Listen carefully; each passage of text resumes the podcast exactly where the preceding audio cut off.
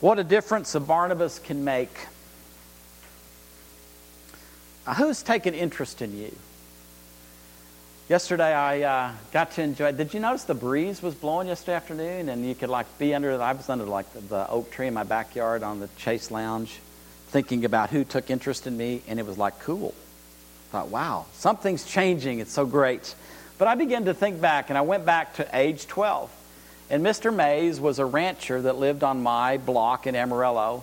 And I got to go out to Mr. Mays's ranch. And I did that like for a couple of years. Every weekend and all summer long, Mr. Mays took interest in me and took me to his ranch.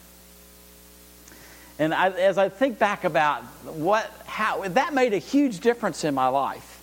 Um, and I, it's just comical. You know, on the panhandle, you got you to squeeze gates to open them.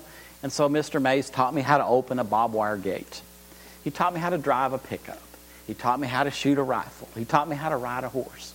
He uh, taught me how to uh, break ice on the tanks during the winter. I just think I just chuckle when I think, "Hey Scott, uh, would you like to get out of the warm pickup and break the ice?" Yes, sir, Mr. Mays. I'll do that.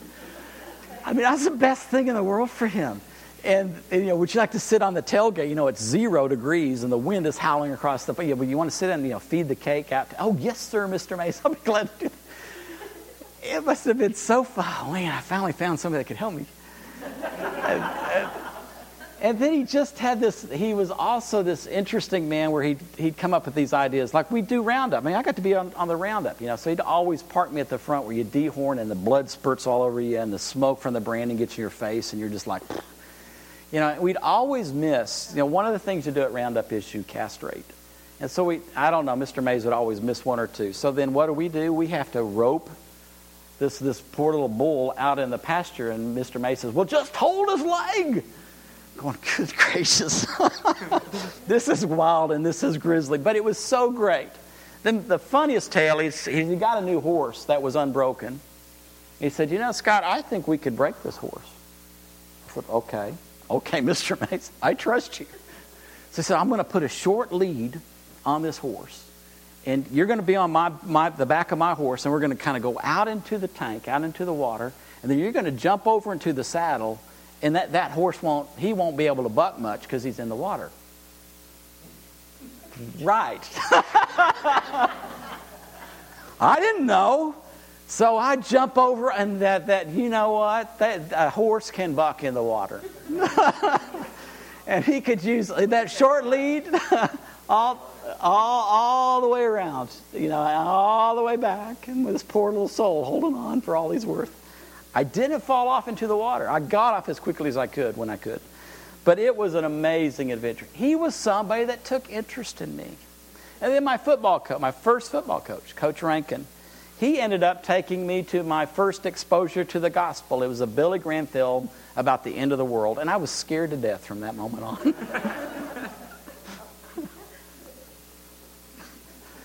Charles Ritchie, he kept me in scouts. Well, you know, it, it, wasn't the cool thing in high school in sports to stay in scouts, but he kept me in scouts. I became an Eagle Scout. It was made a huge difference in my life. Tom and Linda Wilson, a young life. Uh, Tom was a middle school football coach and started doing Young Life. And, and I ended up in the living room of Tom, Tom and Linda's house. And that was really when I first met Jesus, is because they took an interest in me. And they told me the story of Jesus. And then there's Kermit and Ethel. Those are not Muppets. That, that's really this, this older couple that, uh, I, you know, years later I found out that Lou Ethel just said, Jesus, would you give me a small group of high school boys? And I was one of those. I was an answer to that prayer. One of those guys that went over to their house. And then Bill and Shirley Irwin, that were my best friend's parents. I still, Shirley and I, have this, this love relationship that continues today. That there's still this big difference in my life. And then Bob and Linda uh, Attaway took an interest in us. And you saw Bob uh, a few weeks ago. So these are the people that took interest in me, and they made a huge difference in my life. What about you? Anybody taking an interest in you? Just think back. You know, I started at 12. You might go earlier than that. Just come through middle school, high school, college, young adult, having kids to now. Who's interested in you? What difference does it make? Well, I know that for Saul, Ananias and Barnabas took an interest in him, and it made all the difference in the world for him.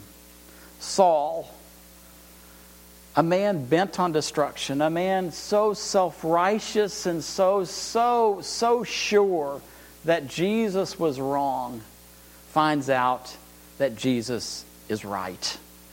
And he's blind, and he's, his world has been turned upside down, and Jesus sends Ananias to him to touch him, to pray that his sight would be restored, that he would be filled with the Holy Spirit, that he'd be baptized in the name of Jesus, and that he would become the spokesman of Jesus to the Gentile world. Ananias took interest in Saul. It made all the difference in the world. And after Saul gets out of trouble in Damascus, people want to kill him. He goes to Jerusalem, and then this guy Barnabas shows up. It made all the difference in the world that Barnabas had an interest in Saul. And that's what we will read about today in Acts 9, verse 26 to 31. Back in Jerusalem, our story, if, you if you remember, we, we start in Jerusalem. All the activity of the beginning of the church, Jews following Jesus, is all in Jerusalem. And it lasts that way until the stoning of Stephen, and there's persecution. So then the church is scattered, scattered into Judea, Samaria, and then as far as Damascus. And that's where Saul meets Jesus. And now we're going to come back to Jerusalem, and I'm going to explain a little bit. Luke really wants us to understand something about that that's going on in the story. So, back in Jerusalem, Saul comes back and he tries to join the disciples. The disciples, again, they'd all be Jews who are now following Jesus. And he wants to come back and be part of the fellowship of, of the church. But they were all afraid of him. Literally, they did not believe that he believed. They didn't believe that he could have come to faith in Jesus. They didn't trust him one bit. So Barnabas took interest in him. Barnabas took him under his wing. Barnabas introduced him to the apostles. Barnabas stood up for him. Barnabas told them how Saul had seen and spoken to the Master Jesus on the Damascus Road, and how in Damascus itself Saul had laid his life on the line with his bold preaching in Jesus' name. So after Barnabas took interest in Saul, he was accepted as one of them, going in and out of Jerusalem with no questions asked, uninhibited in his preaching of the Master's name. And then he ran afoul of another group called the Hellenists. He'd been engaged in a running argument with them who plotted his murder. When his friends learned of the plot, they took him out of town, took him to Caesarea, and they shipped him off to Tarsus. Tarsus is in southern Turkey, it is Saul's hometown. Things calmed down after that. And the church had smooth sailing for a while. All over the country, Judea, Samaria, Galilee, the church grew. They were permeated with a deep sense of reverence for God, and the Holy Spirit was with them, strengthening them, and they prospered wonderfully. There's a cycle in, in, in Acts, and we, we're kind of coming to um, the, a returning of, of where we were. If you, if you think through the book for a moment, we start in Jerusalem, and you start with this dramatic increase of people believing in Jesus. And all those initial people that are believing in Jesus, they're, they're Jews. And they change their mind about who Jesus is. Oh, he is the Messiah. He is the Son of God. They also they change their mind about the kingdom announcement. Oh, the kingdom is here and coming in Jesus because he's the king, the Messiah. So that's where all the action is. If you go through Acts 2, you go to 4, to 5, up to 6, you have this increase, increase. Like thousands of people are coming to faith. They're changing their mind about Jesus and they're following Jesus. And with that dramatic increase, there's this ratcheting up of the threat that that was to the religious establishment in Jerusalem. So persecution breaks out. It starts with uh, the stoning of Stephen. And after that, there's this outbreak of persecution. So the church is scattered. So those thousands of Jews living in Jerusalem, following Jesus, are now scattered out to Judea, Samaria, as far as Syria. And then we have Saul. And see, Saul fits into this cycle because at that persecution, he's right there, witnessing the stoning of, of Stephen. He's in agreement with it. And then he begins to enter into that persecution. And he's on the road to Damascus when Jesus stops him. And it's at that point that you have this transformation of Saul in Syria, and now he's coming back to Jerusalem.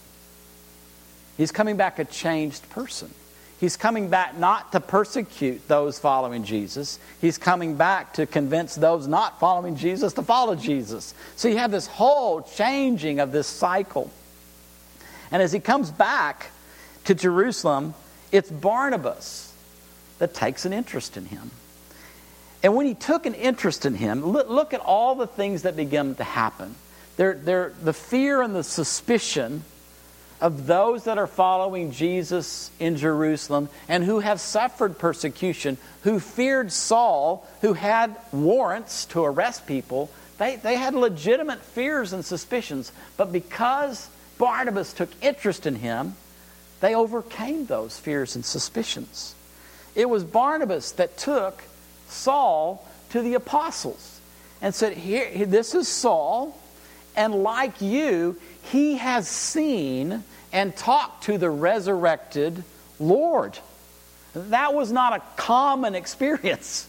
I mean, that was a really special experience. And we're going to find out later that Saul actually is an apostle largely because of that experience. Jesus appeared to him after the resurrection, spoke to him, and commissioned him to be a chosen instrument for the, for the announcing of the kingdom.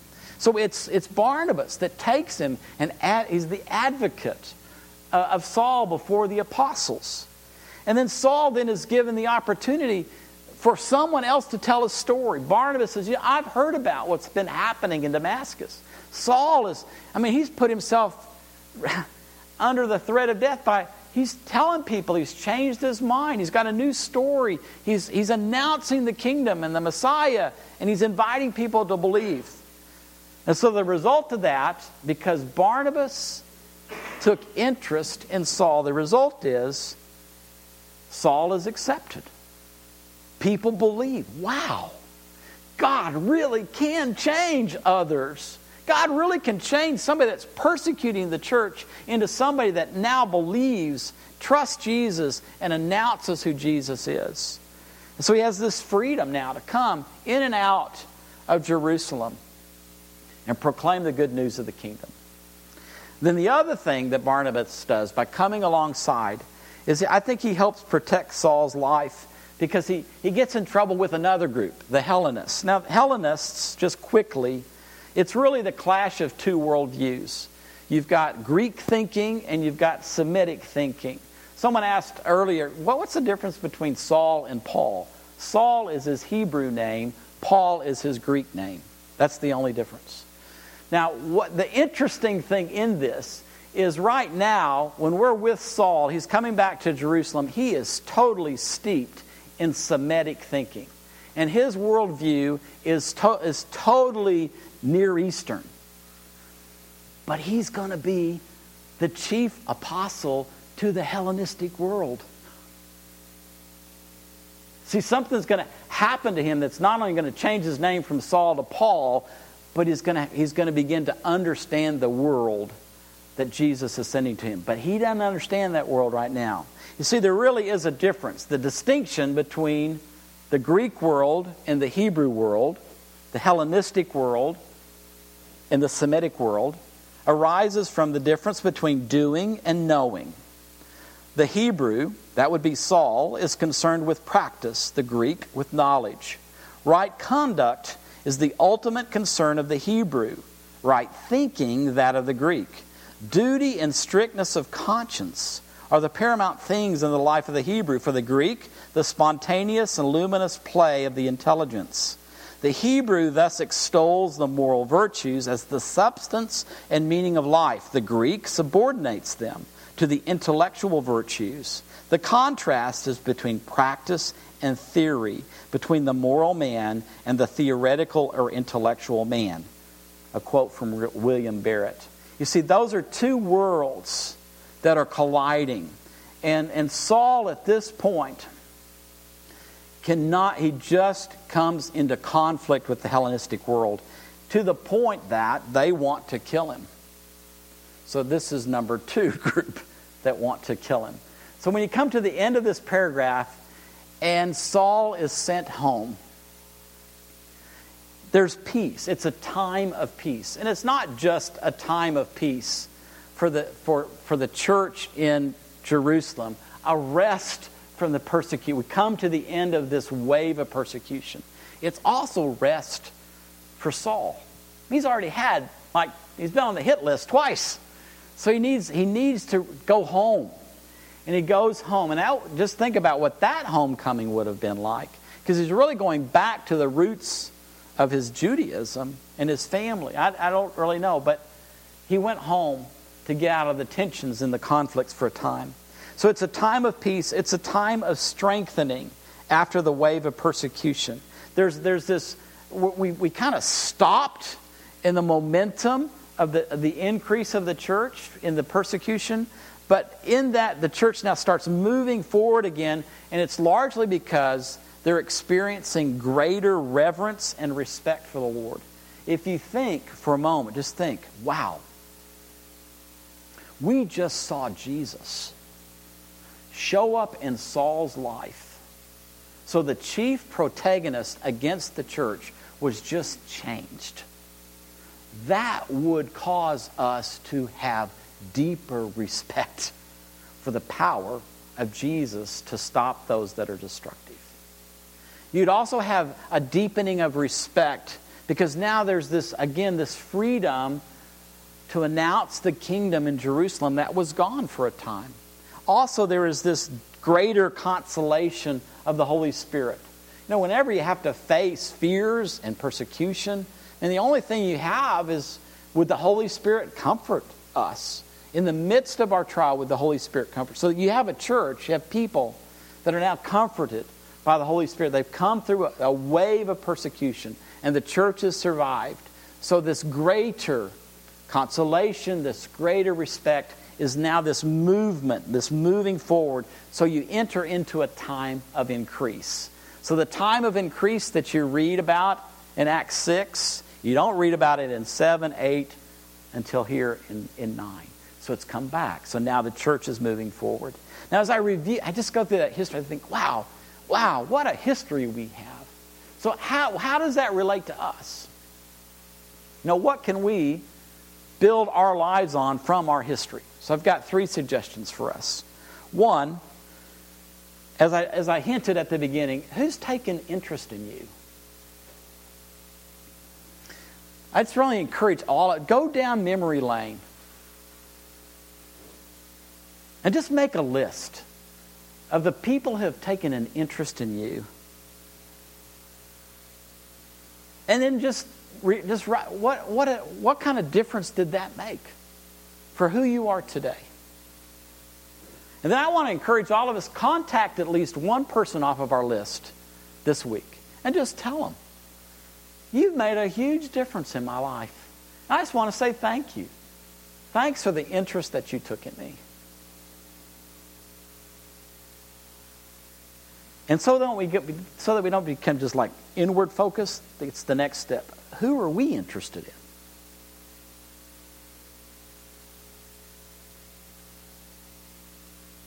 Write out, write out a current list. Who are the people in your life right now that you are interested in? It would include your kids, include your grandkids, but it would go beyond that. Then I'm really curious if any of us would be like interested in a Saul. You know, how far could our interests go? I mean, people that may be considered anti Christian, are we interested in them? And where would that, what difference would that make? And, that, and as you make that list, who you're interested, in, would just try to add one more person this week. All of us could add a person that we're interested in this week. And then the last thing, I think that this paragraph really encourages us to be a community praying and actively working toward increase. Now, I want, I want to qualify that with what we just read. See, we're not, we're not reading the story of a church that wants to grow bigger. We're not reading about a story about a church that has 120 chairs and they want it to be 240 chairs. We're, we're not talking about people in chairs. What we're talking about, we're talking about people following Jesus propelled forward because of this increase in respect for who Jesus is and what Jesus is doing in our lives and what Jesus is doing in this world. And we're people propelled forward because as we live life, we really do face some struggles, but we keep being comforted and encouraged by one another and by the Holy Spirit. And we want others to enjoy what we enjoy we're actually enjoying the kingdom of God. Not in its fullness, but what Jesus has inaugurated by Jesus saying, I am the Lord. I am the King. And when you allow me to influence your life with my power, my authority, and with the dignity that I show you, when you allow me to influence your life, you then get to influence others. See, I'm, I, I, want, I want everybody that I know to enjoy the benefits of, of knowing Jesus. And I want everybody, what we experience together, whether it's on a Sunday morning or whether it's in a small group or whether on a mission assignment in Chile or Bethlehem, what we're experiencing of Jesus being in charge Jesus ruling and reigning over, I want everybody to experience that. That doesn't mean that we get more people in a room. It means that there's greater influence on the city we live in, the country we live in, and the nations of the world. I want there to be an, an increase, a recognition of who Jesus is and what Jesus longs to do in all of our lives which is to make our lives better and to improve life on planet Earth because He's overcome. Does that make sense?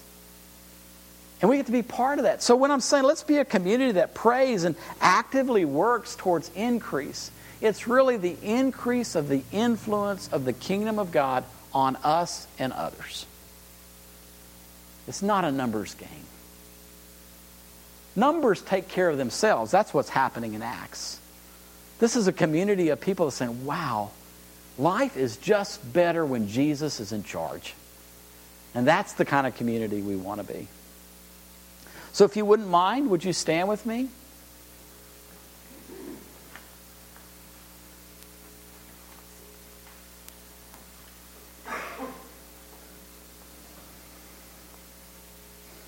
Let's start with Thanksgiving. Just take a moment. I know I've asked you to kind of make this list later, but just mentally, you've already done it, so it shouldn't be hard. Just, just kind of, kind of go back to that mental list that you just made a moment ago of everybody that has taken an interest in you, and just pick out one of those people and just take a moment. Just be thankful for them. Just, just say a, a quick prayer of thanksgiving. Thank you for replacing this person in my life. Thank you for the difference they made in my life. Let's just start with thanksgiving.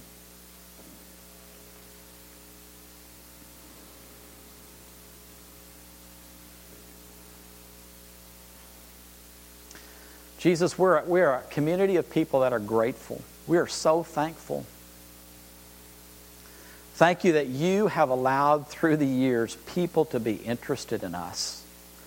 And so we thank you for that person or that, that for whatever that person is, whoever that is, we thank you for them and we thank you for the difference that they've made in our life. And then, oh Lord, I pray that once we, once we have received that, to, to be able now to have interest in others, Lord, I pray that you would remind us of the people that we're interested in. And I ask that you would add one more person to our lives this week, that each of us would be interested in that other person, that we would make a difference in that person's life, just like Barnabas made in Saul's life. And then, oh Lord, the last thing I pray, I pray that this community would be a community like this first century community. That experiences the influence of your kingdom come and coming. Or let your kingdom come. Influence us with the power and dignity of your rule. And let us, Lord, do what you want to do through us on the earth as it is in heaven. Lord, we lay aside our plans. And we simply say as a community, because we're under the influence of your kingdom, let us do what you want to do through us in this generation. Lord, I ask that there would be an increase in our reverence and our respect of you. I pray, O Lord, there'd be an increase of the consolation, the comfort of the Holy Spirit as we move together through life and face many of the challenges that life brings. And Lord, I ask that there would be an increase of our ability to influence others around us in our cities for your kingdom. It is your kingdom, it is your power, it's your glory, Lord. We ask that we would be part of an increase of your kingdom come. We bless you, Lord, and we thank you. In your name, amen. As we uh, say goodbye, if you saved your prayer request and you want anybody to pray for you before you leave, we, we kind of do that over here in this part of the room. You just have to wander there, and others will be glad to pray with you. If not, just kind of mix, mingle, drink all the coffee, eat all the snacks, and we'll see you later.